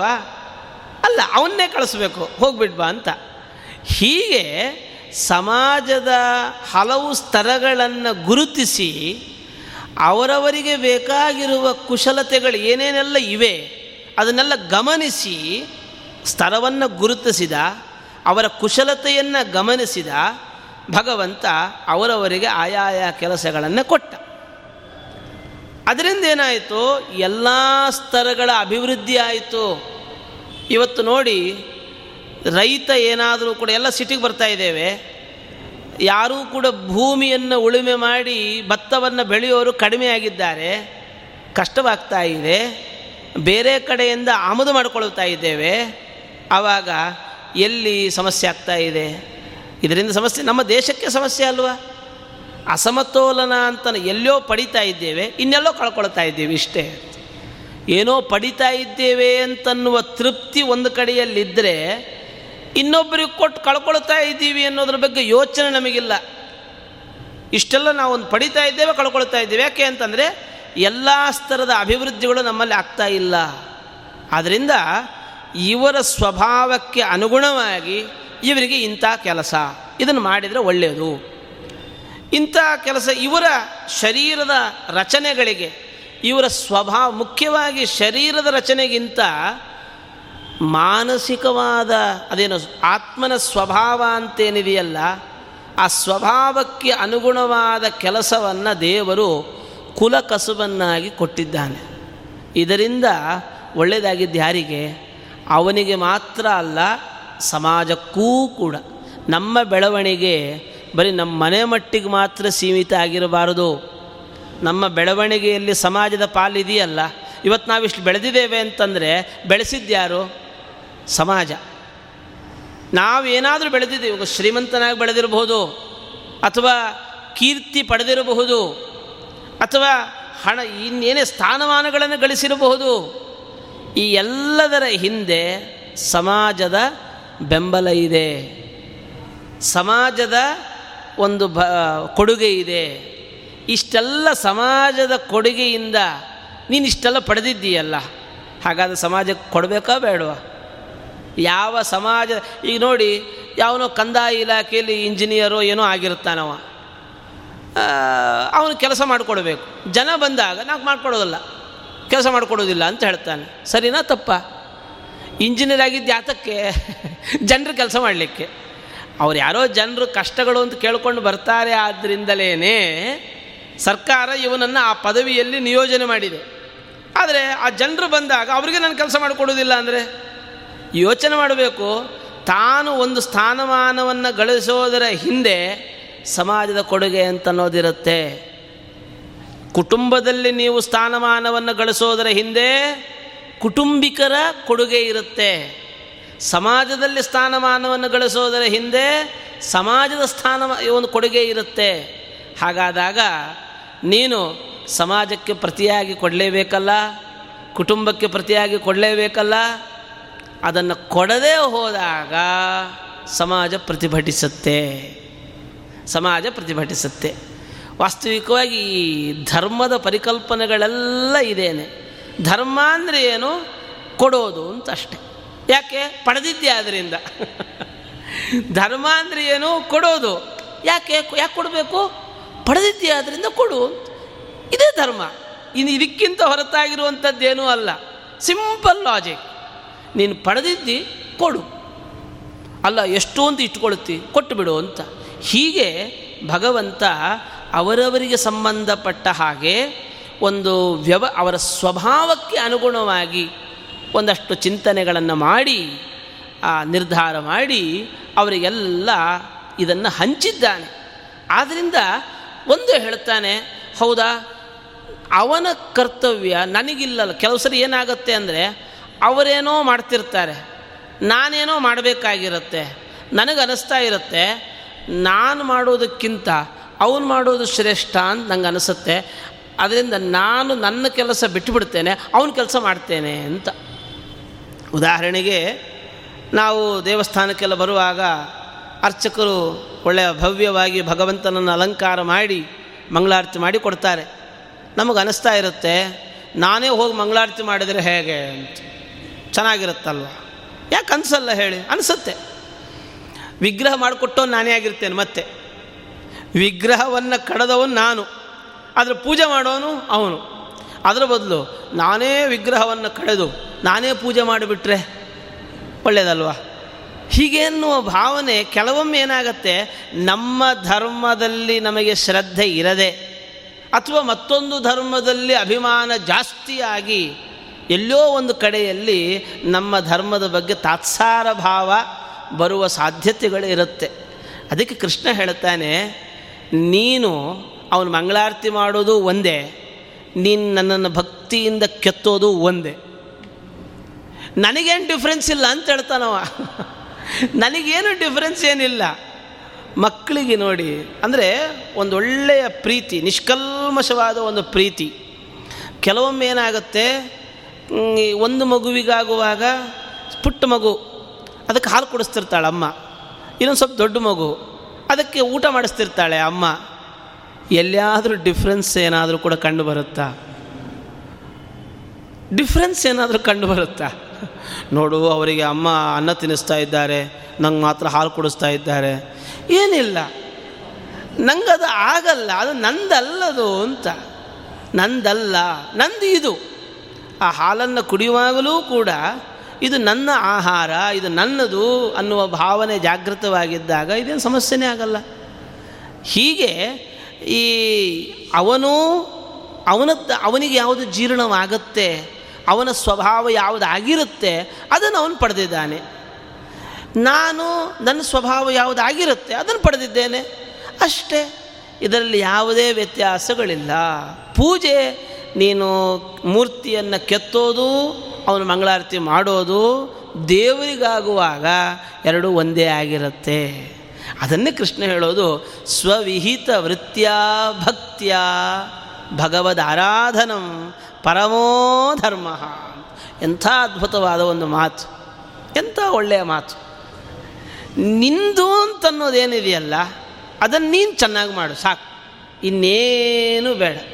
ನಿಂದು ಅಂತನ್ನೋದನ್ನು ಮುಂದಿನ ಪರಂಪರೆಗೆ, ಅಂದರೆ ನಿನ್ನ ಏನೊಂದು ಪರಂಪರಾ ಪ್ರಾಪ್ತವಾದ ಒಂದು ಧರ್ಮ ಅನ್ನೋದೇನಿದೆಯಲ್ಲ, ಅದು ನಿಂದು.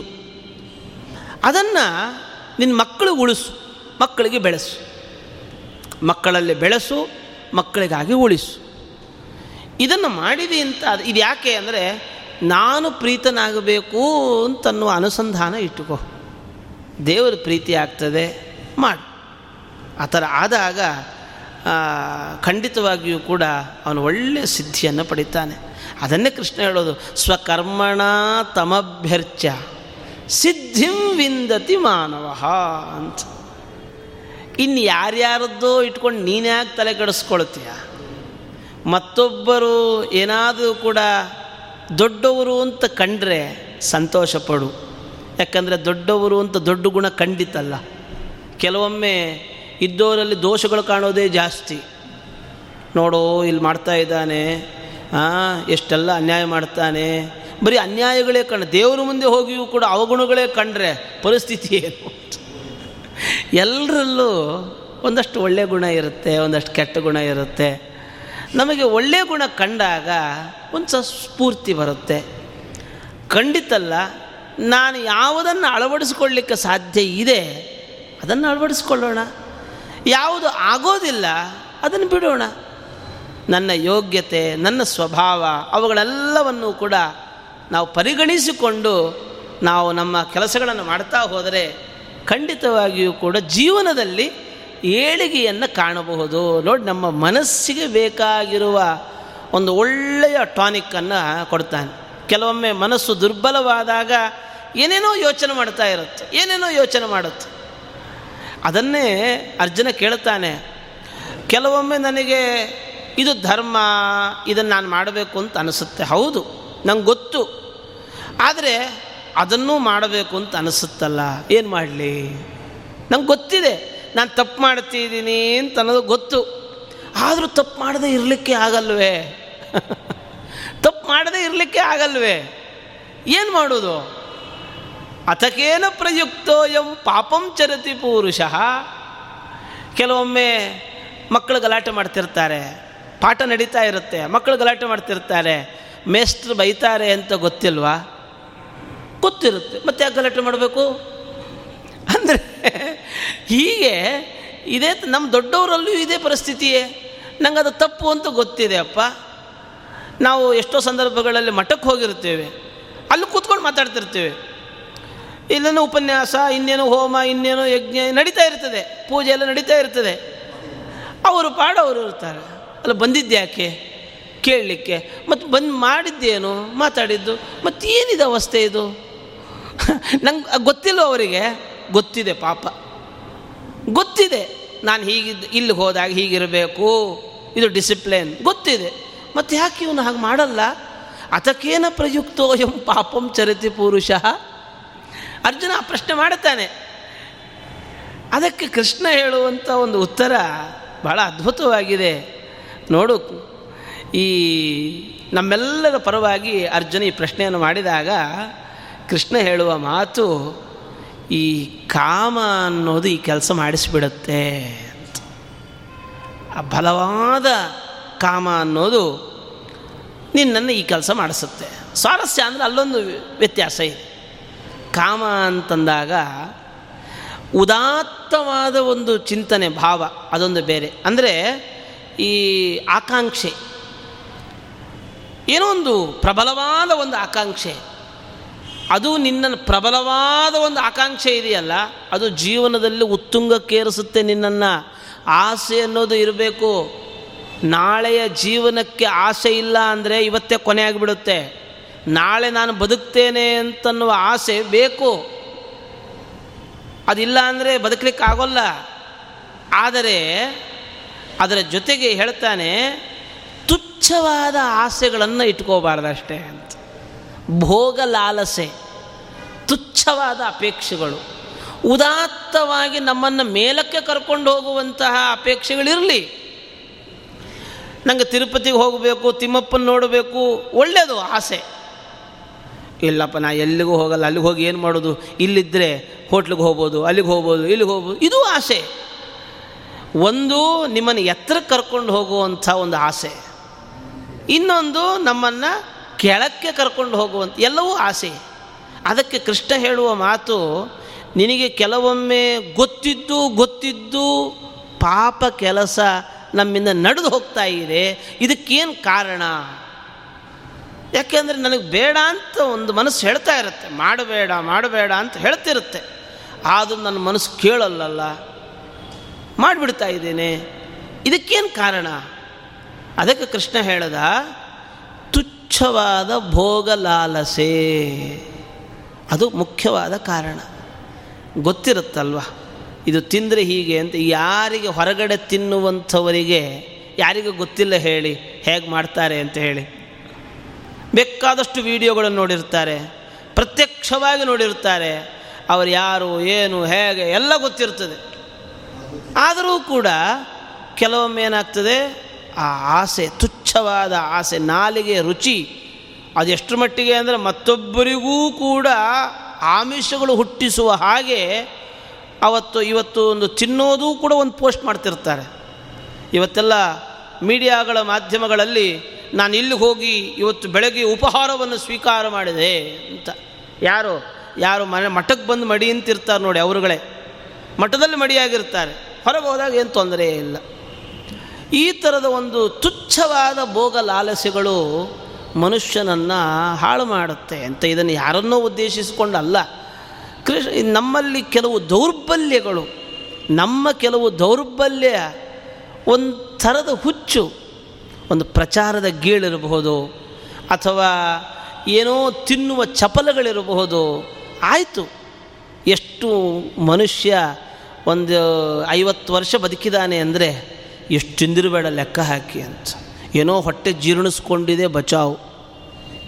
ಹಾಂ, ಇಲ್ಲ ಅಂತಾಗಿದ್ದಿದ್ದರೆ ನಿಜವಾಗಿಯೂ ಕೂಡ ನಾಳೆ ಉಂಟಾಗೋದು ಅದರಿಂದನೇ ದೇವರು ರೋಗ ಅನ್ನೋದರಲ್ಲಿ ಮೊದಲನೇ ರೋಗದ ಆರಂಭ ಎಲ್ಲಿ ಅಂದರೆ ತಿಂದದ್ದು ಜೀರ್ಣವಾಗದೇ ಇರೋದೇ ಮೊದಲನೇ ರೋಗ. ಅಲ್ಲಿಂದ ಆರಂಭ ಆಗ್ತಾ ಹೋಗುತ್ತೆ ನೋಡ್ರಿ.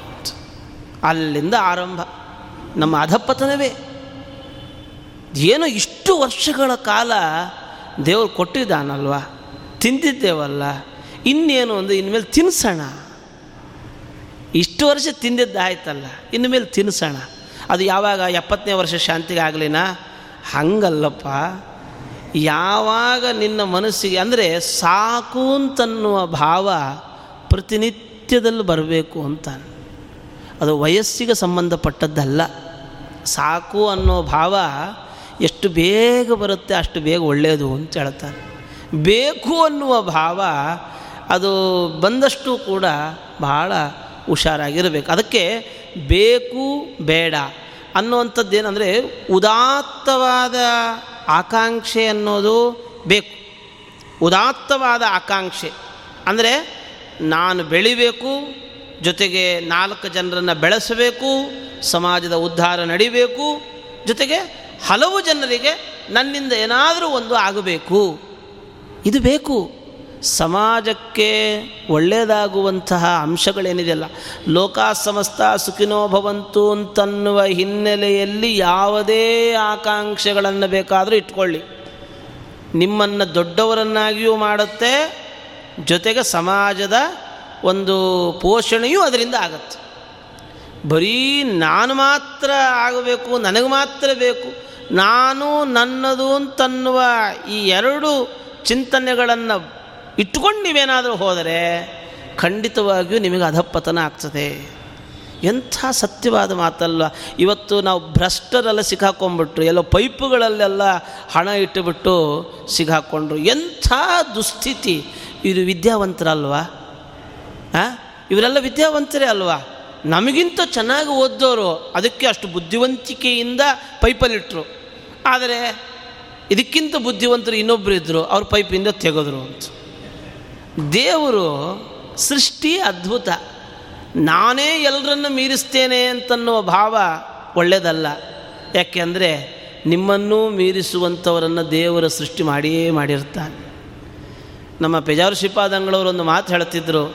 ನಮ್ಗೆ ಹೆಂಗೆ ಅಂದರೆ ಯಾರಾದರೂ ಕಳ್ಳರು ಸಿಕ್ಕಾಕ್ಕೊಂಡಾಗ ಏ, ಕಳ್ಳ ಕಳ್ಳ ಕಳ್ಳ ಅಂತಂತಾರೆ. ಆದರೆ ನಾನು ಕಳ್ಳ ಅಲ್ಲ. ನೀವು ಕಳ್ಳರ? ಕಳ್ಳ ಅಲ್ಲ. ಯಾಕೆ ಗೊತ್ತಾ? ಕಳ್ಳತನ ಮಾಡಲಿಕ್ಕೆ ಅವಕಾಶ ಸಿಕ್ಕಿಲ್ಲ ಅಷ್ಟೇ ಅಂತ. ಕಳ್ಳತನ ಮಾಡಲಿಕ್ಕೆ ಅವಕಾಶ ಸಿಕ್ಕಿಲ್ಲ. ಆದ್ದರಿಂದ ಕಳ್ಳ ಅಲ್ಲ. ಈ ಥರದ ಭಾವ ಖಂಡಿತವಾಗಿ ಒಳ್ಳೆಯದಲ್ಲ ಉದಾತ್ತವಾದ ಚಿಂತನೆಗಳಿದ್ದರೆ ಈಗ ದೀಪ ಉರಿತಾ ಇದ್ದರೆ ಮನೆಗೆ ಯಾರೂ ಕೂಡ ಕಳ್ಳರು ಪ್ರವೇಶ ಮಾಡಲ್ಲ. ದೀಪ ಉರಿತಾ ಇದ್ದರೆ ನಾವು ಊರಿಗೆ ಹೋಗ್ಬೇಕಾದ್ರೆ ಮನೆಯಲ್ಲಿ ಒಂದು ಲೈಟ್ ಹಾಕಿ ಕರೆಂಟ್ ಖರ್ಚಾಗುತ್ತೆ ಅಂತ ಯಾರೂ ಅಂದ್ಕೊಳ್ಳೋದೇ ಇಲ್ಲ. ಯಾಕೆ ಅಂದರೆ ಮನೆಯಲ್ಲಿ ಯಾರೋ ಇದ್ದಾರಪ್ಪ ಅಂತ ಕಳ್ಳರು ಪ್ರವೇಶ ಮಾಡೋದಿಲ್ಲ. ಯಾರೋ ಎಚ್ಚರದಲ್ಲಿದ್ದಾರೆ ಅಂತ. ಹಾಗೆ ನಮ್ಮ ಅಂತಃಕರಣದಲ್ಲಿ ಜ್ಞಾನ ಜ್ಯೋತಿ ಬೆಳಗತಾ ಇರಬೇಕು. ಪರಮಾತ್ಮನ ಅಸ್ತಿತ್ವ ತಿಳುವಳಿಕೆ ಭಗವಂತ ಇದ್ದಾನೆ ಅಂತನ್ನುವ ತಿಳುವಳಿಕೆ ನಿರಂತರವಾಗಿ ಬೆಳಗುತ್ತಾ ಇದ್ದರೆ ಆವಾಗ ಖಂಡಿತವಾಗಿಯೂ ಕೂಡ ಅದರಿಂದ ಕಾಮ, ಕ್ರೋಧ, ಲೋಭ, ಮೋಹ ಬೇಡದ ಆಸೆಗಳೆಲ್ಲ ಒಳಗೆ ಸೇರ್ಲಿಕ್ಕೆ ಅವಕಾಶ ಆಗಲ್ಲ ಒಳಗೆ ಸೇರಲಿಕ್ಕೆ ಅವಕಾಶ ಆಗಲ್ಲ. ಕೃಷ್ಣ ಎಂಥ ಮಾತು ಹೇಳ್ತಾನೆ ಅಂದರೆ ಕೆಲವೊಮ್ಮೆ ಅನಿಸೋದಿದೆ. ಏನು, ಇಷ್ಟು ತಿಂದರೆ ಏನಾಗುತ್ತೆ? ತಿಂದುಬಿಡ್ತೇನೆ ಅಂತ. ನಾನೇನು ಕಳ್ತನ ಮಾಡಿದ್ದೇನು? ಸಾವಿರಾರು ಕೋಟಿ ಏನಲ್ಲ. ನೂರು ರೂಪಾಯಿ ಕಳ್ತನ ಮಾಡಿರೋದು. ಅದಕ್ಕೆ ಯಾಕೆ ಹಿಂಗಂತೀರಿ ನೀವು? ಅದಕ್ಕೆ ಈ ಬೇಡದ ಆಸೆ ಅನ್ನೋದಿದೆಯಲ್ಲ ನೀನು ಐವತ್ತು ರೂಪಾಯಿ ತೆಗಿ, ನೂರು ರೂಪಾಯಿ ತೆಗಿ. ಆದರೆ ಈ ಆಸೆ ಇದೆಯಲ್ಲ ಮಹಾಶನಃ ಅಂತ ಹೇಳ್ತಾನೆ ಇದೊಂದು ದೊಡ್ಡ ಬಕಾಸುರ. ಇದಕ್ಕೆ ಎಷ್ಟು ಉಣಿಸಿದರೂ ಕೂಡ ಸಾಲದು. ಇದು ಮಹಾಶನ. ಇದು ವಿಪರೀತವಾದ ಹೊಟ್ಟೆ ಬಾಕತನವನ್ನು ಹೊಂದಿದೆ. ಮಹಾಶನಃ ಮಹಾಪಾಪ್ಮ. ದೊಡ್ಡದಾದ ಪಾಪ ಕೆಲಸಗಳನ್ನು ನಿನ್ನಿಂದ ಮಾಡಿಸುತ್ತೆ. ಯಾವುದು? ಈ ತುಚ್ಛವಾದ ಅಪೇಕ್ಷೆಗಳಿದೆಯಲ್ಲ? ಬೇಡದ ಅಪೇಕ್ಷೆಗಳಿದೆಯಲ್ಲ? ಇವತ್ತಿಷ್ಟೆಲ್ಲ ಮಾಡಿದಾನಲ್ಲ, ಇಷ್ಟೆಲ್ಲ ಸಿಗಾಕೊಂಡ್ರಲ್ಲ, ಇವನ್ನೆಲ್ಲ ಕೇಳಿ ಯಾಕಿಷ್ಟು ಕಳತನ ಮಾಡಿದೆ ಅಂತ. ಹೌದು, ನನ್ನ ಮಕ್ಕಳನ್ನ ಓದಿಸ್ಬೇಕು, ನನ್ನ ಮಕ್ಕಳಿಗೆಲ್ಲ ಅದು, ಎಲ್ಲ ಕಾರಣಗಳೆಲ್ಲ ಕೊಡ್ತಾ ಹೋದ್ರು ಅವರೆಲ್ಲ. ನನ್ನ ಮಕ್ಕಳು ಮದುವೆ ಮಾಡಬೇಕು, ನನ್ನ ಮಕ್ಳಿಗೆ ಹಾಗಾಗಬೇಕು, ಮೊಮ್ಮಕ್ಕಳು ಹೀಗಿರಬೇಕು, ಮರಿಮಕ್ಕಳು ಹೀಗಿರಬೇಕು. ಅಲ್ಲಪ್ಪ, ವಿದ್ಯಾವಂತರನ್ನಾಗಿ ಮಾಡ್ತೀಯಲ್ಲ ಅವ್ರನ್ನೆಲ್ಲ? ಮತ್ತೇನು ಸಮಸ್ಯೆ ಏನು? ಅಂತ ವಿದ್ಯೆ ಸುಸಂಸ್ಕೃತರನ್ನಾಗಿ ಮಾಡಿದ ಮೇಲೆ ಇನ್ನೇನು ಸಮಸ್ಯೆ? ಅವರು ಹೊಟ್ಟೆಗೆ ಅವ್ರು ನೋಡ್ಕೋತಾರೆ. ನೀನ್ಯಾಕೆ ಮಾಡಿಡಬೇಕು? ಅವರ ಹೊಟ್ಟೆಗೆ ಏನು ಬೇಕೋ? ಪ್ರಾಣಿಗಳು ರೀ.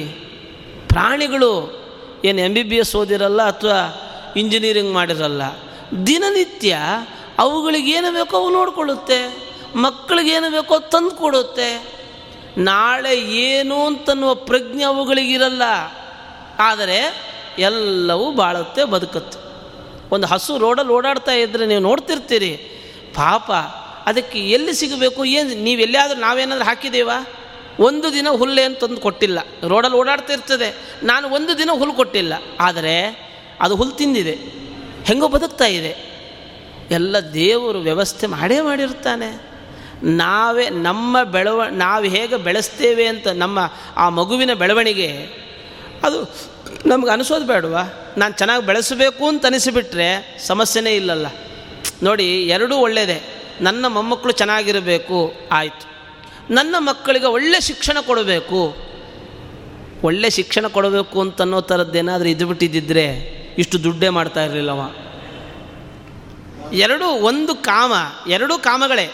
ಒಂದು ಉದಾತ್ತವಾದ ಒಂದು ಕಾಮ, ಇನ್ನೊಂದು ತುಚ್ಛವಾದ ಒಂದು ಕಾಮ. ನನ್ನ ಮಗುವನ್ನು ನಾನು ಚೆನ್ನಾಗಿ ಬೆಳೆಸಬೇಕು, ಸಮಾಜಕ್ಕೆ ಒಂದು ದೊಡ್ಡ ಶಕ್ತಿಯನ್ನು ಕೊಡಬೇಕು ಎಂಥ ಉದಾತ್ತವಾದ ಕಲ್ಪನೆಯ. ಒಂದು ವೇಳೆ ಆ ಒಂದು ಚಿಂತನೆಗಳಿದ್ದರೆ ಎಷ್ಟೋ ಜನ ದೊಡ್ಡ ದೊಡ್ಡವರು ಸಾಧಕರು ಹುಟ್ಟಿಬಿಡುತ್ತಾರೆ ಆದರೆ, ಇಲ್ಲಪ್ಪ, ನಮ್ಮ ನಾನೇನೋ ಕಷ್ಟಪಟ್ಟುಬಿಟ್ಟಿದ್ದೇನೆ ನನ್ನ ಮರಿಮಕ್ಕಳು ಯಾರೂ ಕಷ್ಟಪಡಬಾರದು ಅನ್ನೋವಂಥದ್ದು ಇದು ಬಿಟ್ಟರೆ ನಾನು ಕಷ್ಟಪಟ್ಟದ್ರಿಂದ ಇವತ್ತು ಈ ಸ್ಥಾನದಲ್ಲಿರ್ತೇನೆ. ನನ್ನ ಮಕ್ಕಳು ಕಷ್ಟಪಡಬಾರ್ದು ಅಂದ್ಕೊಂಡ್ರೆ ಅವ್ರಿಗೆ ಸ್ಥಾನ ಬೇಡವಾ? ಇವತ್ತು ನಾವು ಎಷ್ಟು ವಿಚಿತ್ರ ಅಂದರೆ ನಾನು ಹೇಳ್ಕೊಳ್ತೇವೆ ನಾನು ಸಣ್ಣವನಿದ್ದಾಗ ಅಷ್ಟು ಕಷ್ಟಪಟ್ಟೆ, ಇಷ್ಟು ಕಷ್ಟಪಟ್ಟೆ, ಹಾಗಾಯಿತು, ಹೀಗಾಯಿತು, ಎಲ್ಲ ಆಯಿತು. ಇವತ್ತು ದೇವರು ನನ್ನ ಚೆನ್ನಾಗಿಟ್ಟಿದ್ದಾನೆ. ಅಂದರೆ ಅವತ್ತಷ್ಟೆಲ್ಲ ಕಷ್ಟಪಟ್ಟಿದ್ದರಿಂದ ಇವತ್ತು ನಾನು ಚೆನ್ನಾಗಿದ್ದೇನೆ. ಆದರೆ ನಿನ್ನ ಮಗುವಿಗೆ ಮಾತ್ರ ಕಷ್ಟ ಆಗಬಾರ್ದು ಅನ್ಕೋತಿ. ನನ್ನ ಮಕ್ಕಳು ಕಷ್ಟಪಡಬಾರ್ದು. ಅಲ್ಲಪ್ಪ, ಕಷ್ಟಪಡಲಿಲ್ಲ ಅಂದರೆ ನಿಂತರ ಆಗಲ್ಲಲ್ಲ. ಪರವಾಗಿಲ್ಲ, ಆಗದೇ ಇದ್ರೂ ಪರವಾಗಿಲ್ಲ. ಕಷ್ಟಪಡಬಾರ್ದು. ನಂತರ ಆಗದೇ ಆದರೂ ಪರವಾಗಿಲ್ಲ, ಕಷ್ಟಪಡಬಾರ್ದು. ಎಂಥ ವಿಚಿತ್ರ ಇದು. ಈಗ ನನಗೆ ಆತ್ಮತೃಪ್ತಿ ಇರುತ್ತೆ. ನಾವು ಇಷ್ಟು ಕಷ್ಟಪಟ್ಟು ಮೇಲೆ ಬಂದಿರ್ತೇವಲ್ಲ, ಪ್ರತಿಯೊಬ್ಬರಿಗೂ ಒಂದು ಆತ್ಮತೃಪ್ತಿ ಇರುತ್ತೆ. ನನ್ನ ಜೀವನ ಸಾರ್ಥಕ. ಯಾಕೆಂದರೆ ಬಹಳ ಹೋರಾಟ ಮಾಡಿ ಹೋರಾಟ ಮಾಡಿ ಕಷ್ಟಪಟ್ಟು ನಾನು ಮೇಲೆ ಬಂದೆ ಅಂತ. ಆದರೆ ನಿಮ್ಮ ಮಕ್ಕಳಿಗೆ ಆ ಆತ್ಮತೃಪ್ತಿಯನ್ನು ಕೊಡಲಿಕ್ಕೆ ನೀವು ಬಿಡೋದೇ ಇಲ್ಲ ಯಾಕೆ? ಸುಖ ಸುಖ ಸುಖ ಸುಖ. ಏನು ಬೇಕು? ಮೊಬೈಲ್. ತಗೋ. ಇನ್ನೇನು ಏರ್ ಕಂಡೀಷನ್ ತಗೋ, ಕಾರು, ತಗೋ. ಗೌರ್ಮೆಂಟ್ ಬಸ್ಸಲ್ಲಿ ಓಡಾಡೋ ಅಭ್ಯಾಸಗಳೇ ಇರಲ್ಲ. ಎಷ್ಟೋ ಸಂದರ್ಭಗಳಲ್ಲಿ ಮಕ್ಕಳನ್ನು ಬೈಕ್ ಮೇಲೆ ಕೂಡಿಸ್ಕೊಂಡು ಹೋಗ್ತಾ ಇದ್ದರೆ ಕಾರಲ್ಲಿ ಓಡಾಡೋ ಮಕ್ಕಳು ಎಷ್ಟು ಖುಷಿ ಪಡ್ತವೋ ಯಾಕೆ ಅಂದರೆ ಆ ಬೈಕ್ ಸವಾರಿಯೇ ಬೇರೆ ಇನ್ನೂ ಮುಂದೆ ಹೋದರೆ ಸೈಕಲಲ್ಲಿ ಅಪ್ಪ ಒಂದು ನಾಲ್ಕು ಜನರನ್ನು ಕೂಡಿಸ್ಕೊಂಡು ಹೋಗ್ತಿದ್ದ ನೋಡಿ. ಮುಂದ್ಗಡೆ ಒಂದು ಪುಟ್ಟದಾಗಿರುವಂಥ ಒಂದು ಸೀಟ್ ಹಾಕ್ಸಿರ್ತಾನೆ. ಅದರಲ್ಲಿ ಇಬ್ಬರನ್ನ ಕೂಡಿಸಿರ್ತಾನೆ. ಅವನು ಕೂತಿರ್ತಾನೆ ಮಧ್ಯದಲ್ಲಿ, ಹಿಂದ್ಗಡೆ ಅಮ್ಮ ಕೂತಿರ್ತಾಳೆ. ಅವಳು ತೊಡೆಯಲ್ಲಿ ಒಂದು ಪುಟ್ಟ ಮಗು ಕೂತಿರುತ್ತೆ. ಅಲ್ಲಿ ದೊಡ್ಡಪ್ಪನ ಮಗ ಇರ್ತಾನೆ, ಚಿಕ್ಕಪ್ಪನ ಮಗ ಇರ್ತಾನೆ. ಎಲ್ಲರನ್ನು ಕೂಡಿಸ್ಕೊಂಡು ಅಪ್ಪತ್ಕೊಂಡು ಹೋಗ್ತಾ ಇದ್ದರೆ ಏನಾದರೂ ರಸ್ತೆ ಏನಾದರೂ ಹೀಗೆ ಉಬ್ಬುಗತಿಯಲ್ಲಿದ್ದು ಕಷ್ಟಪಟ್ಕೊಂಡು ಕಷ್ಟಪಟ್ಕೊಂಡು ಹೋಗ್ತಾ ಇದ್ದರೆ ಲೈಫ್ ಲಾಂಗ್ ಆ ಎದುರುಗಡೆ ಸೀಟಲ್ಲಿ ಕೂತಿರ್ತದಲ್ಲ ಮಗು, ಅದು ಮರೆಯೋದೇ ಇಲ್ಲ ಅಂತ. ಅದು ನಾನು ಎಷ್ಟು ಸರಿ ಕಾರ್ ಡ್ರೈವ್ ಮಾಡಿರುತ್ತೇವೆ, ಅದನ್ನು ಯಾವುದೊಂದು ನೆನಪಿಟ್ಕೊಂಡಿರಲ್ಲ ಮಕ್ಕಳು. ಯಾವ ಆ ಒಂದು ಸೈಕಲ್ ಹೋಗ್ತಿರ್ತಾರೆ ನೋಡಿ, ಅದನ್ನು ನೆನಪಿಟ್ಕೊಂಡಿರ್ತವೆ. ಹೀಗೆ ನನ್ನ ಆತ್ಮತೃಪ್ತಿಗೆ ಕಾರಣವಾಗುವ ಉದಾತ್ತವಾದ ಚಿಂತನೆಗಳನ್ನು ನಾನು ಬೆಳೆಸ್ಕೊಂಡ್ರೆ ಉದ್ಧಾರ ಆಗ್ತೇನೆ. ಅದನ್ನು ಬಿಟ್ಟು ತುಚ್ಛವಾದ ಭೋಗಲಾಸೆ ಲಾಲಸೆಗೆ ಒಳಗಾಗುವ ಈ ಸಣ್ಣ ಸಣ್ಣ ಅಪೇಕ್ಷೆಗಳನ್ನು ಇಟ್ಟುಕೊಂಡ್ರೆ ಖಂಡಿತವಾಗಿಯೂ ಕೂಡ ನಾನು ದುರ್ದಶೆಗೆ ಒಳಗಾಗ್ತೇನೆ. ಅದನ್ನು ಉಲ್ಲೇಖ ಮಾಡ್ತಾರೆ. ಯಯಾತಿ ಮಹಾರಾಜ ಸಾವಿರ ಸಾವಿರ ವರ್ಷಗಳ ಕಾಲ ಕಾಮದ ಬೆಂಕಿಯಲ್ಲಿ ಬೆಂದು ಹಸಿವನ್ನು ತಣಿಸಿಕೊಳ್ಬೇಕು ಅಂತ ಹೇಳಿ ಸಾವಿರಾರು ವರ್ಷಗಳ ಕಾಲ ತನ್ನ ಮಗನ ಆಯುಷ್ಯವನ್ನು ತಾನು ಪಡೆದುಕೊಂಡು, ಯೌವನವನ್ನು ತಾನು ಪಡೆದುಕೊಂಡು ಸುಖಪಡ್ತಾ ಕೊನೆಗೆ ಹೇಳುವ ಮಾತೇನು ಅಂದರೆ, ನಜಾತು ಕಾಮ ಕಾಮಾನಾಂ ಉಪಭೋಗೇನ ಶಾಮ್ಯತಿ. ಅಗ್ನಿಗೆ ತುಪ್ಪ ಹಾಕದಷ್ಟೂ ಅಗ್ನಿ ಇನ್ನು ಪ್ರಜ್ವಲಿಸುತ್ತೆ ಹೊರತು ಶಾಂತವಾಗೋದಿಲ್ಲ. ಹಾಗೆ ಕಾಮಾಂತನ್ನುವ ಬೆಂಕಿಗೆ, ನಮ್ಮ ಅಭಿಲಾಷೆಗಳು ಅಂತನ್ನುವ ಬೆಂಕಿಗೆ ಪದಾರ್ಥಗಳನ್ನು, ನಮ್ಮ ದಿನಗಳನ್ನು, ನಮ್ಮ ಆಯುಷ್ಯವನ್ನು ಧಾರೆ ಎರಿತಾ ಇರ್ತೇವೆ. ಅದು ಇನ್ನು ಪ್ರಜ್ವಲಿಸ್ತಾನೇ ಇರುತ್ತೆ ಹೊರತು ಸಾಕು ಅಂತ ಅನಿಸೋದಿಲ್ಲ. ಆದ್ದರಿಂದ ಸಾಕು ಅಂತ ಅಂದ್ಕೊಳ್ಬೇಕಾದವ್ರು ಯಾರು ಅಂದರೆ ನೀನೇ. ಸಾಕು ಅಂತ ಅಂದ್ಕೊಳ್ಬೇಕಾಗಿರೋ ನೀನೇ. ಆದ್ದರಿಂದ ಸಾಕು ಅಂತ ಅಂದ್ಕೊಂಡ್ರೆ ಭಗವಂತ ನಿನ್ನನ್ನು ಬೇಕು ಅಂತ ಅಂದ್ಕೊಳ್ತಾನೆ ದೇವರು ನಿನ್ನನ್ನು ಬೇಕು ಅಂತ ಅಂದ್ಕೊಳ್ತಾನೆ ಇಲ್ಲ, ಇದು ಬೇಕು ಅಂತ ಅಂದ್ಕೊಂಡ್ರೆ ದೇವ್ರು ಹೇಳ್ತಾನೆ ಸಾಕು ಅಂತ ಹೇಳ್ತಾನೆ ನಿನ್ನನ್ನು ಸಾಕು ಅಂತ ಹೇಳ್ತಾನೆ ಬಾ ಮೇಲಕ್ಕೆ ಬಾ, ಸಾಕು ಅಂತ ಹೇಳ್ತಾನೆ ಆದ್ದರಿಂದ ನಮ್ಮ ಜೀವನದಲ್ಲಿ ಒಳ್ಳೆಯ ಉತ್ಸಾಹವನ್ನು, ಮನಸ್ಥೈರ್ಯವನ್ನು, ಆತ್ಮವಿಕಾಸವನ್ನು ಜೊತೆಗೆ ಒಳ್ಳೆಯ ಸಹಭಾಗಿತ್ವಗಳನ್ನು, ಒಳ್ಳೆಯ ಮಾರ್ಗದರ್ಶನವನ್ನು, ಒಬ್ಬ ಸ್ನೇಹಿತನನ್ನು ನೀವು ಪಡೆದುಕೊಳ್ಳಬೇಕು ಅಂತಾದರೆ ಖಂಡಿತವಾಗಿಯೂ ಕೂಡ ಗೀತಾಧ್ಯಯನ ಅಂತನ್ನೋದು ನಮಗೆ ದೊಡ್ಡ ಮಾರ್ಗದರ್ಶಕವಾಗಿದೆ, ಅದು ದಾರಿದೀಪವಾಗಿದೆ. ಅಂತಹ ಆ ಒಂದು ಭಗವದ್ಗೀತೆಯನ್ನು ಕೊಟ್ಟ ಪರಮ ಪವಿತ್ರವಾದ ದಿನ ಮಾರ್ಗಶಿರ ಮಾಸದ ಈ ಒಂದು ಏಕಾದಶಿ. ಅದನ್ನು ಗೀತೆಯಲ್ಲೇ ಕೃಷ್ಣ ಹೇಳ್ತಾನೆ, ಮಾಸಾನ ಮಾರ್ಗಶೀರ್ಷೋಸ್ಮಿ. ಮಾರ್ಗಶಿರ ಮಾಸ ಅನ್ನೋದು ಕೃಷ್ಣನಿಗೆ ಅತ್ಯಂತ ಪ್ರೀತಿಕರವಾಗಿರತಕ್ಕಂತಹ ದಿನ. ಇಂಥ ದಿನದಲ್ಲಿ ನಾವು ಈ ಗೀತಾರ್ಥದ ಚಿಂತನೆಗಳನ್ನು ನಡೆಸಿಕೊಳ್ಳುವಂಥದ್ದು, ಇದೆಲ್ಲವೂ ಕೂಡ ಬಹಳ ನಮ್ಮನ್ನು ಉತ್ಕರ್ಷಕ್ಕೆ, ಒಂದು ಉದಾತ್ತವಾದ ಚಿಂತನೆಯ ಕಡೆಗೆ ಅದು ಉದಾತ್ತವಾದ ಪ್ರಬಲವಾದ ಆಕಾಂಕ್ಷೆಯ ಕಡೆಗೆ ಕರ್ಕೊಂಡು ಹೋಗುವಂಥದ್ದಾಗಿದೆ ಅಂತ ಶ್ರೀಕೃಷ್ಣನ ಪರಮ ದಿವ್ಯವಾದ ಅನುಗ್ರಹ ನಮ್ಮ ಮೇಲೆಲ್ಲ ಇರಲಿ ಅಂತ ಆ ಭಗವಂತನಲ್ಲಿ ಪ್ರಾರ್ಥನೆ ಮಾಡ್ತಾ ಈ ಗೀತಾ ಜಯಂತಿಯ ವಿಶಿಷ್ಟವಾಗಿರುವ ಈ ಸಂದರ್ಭದಲ್ಲಿ ದೇವರಿಗೆ ಈ ಚಿಂತನೆಯನ್ನು ಸಮರ್ಪಣೆ ಮಾಡೋಣ. ಕೃಷ್ಣಾರ್ಪಣ ಮಸ್ತು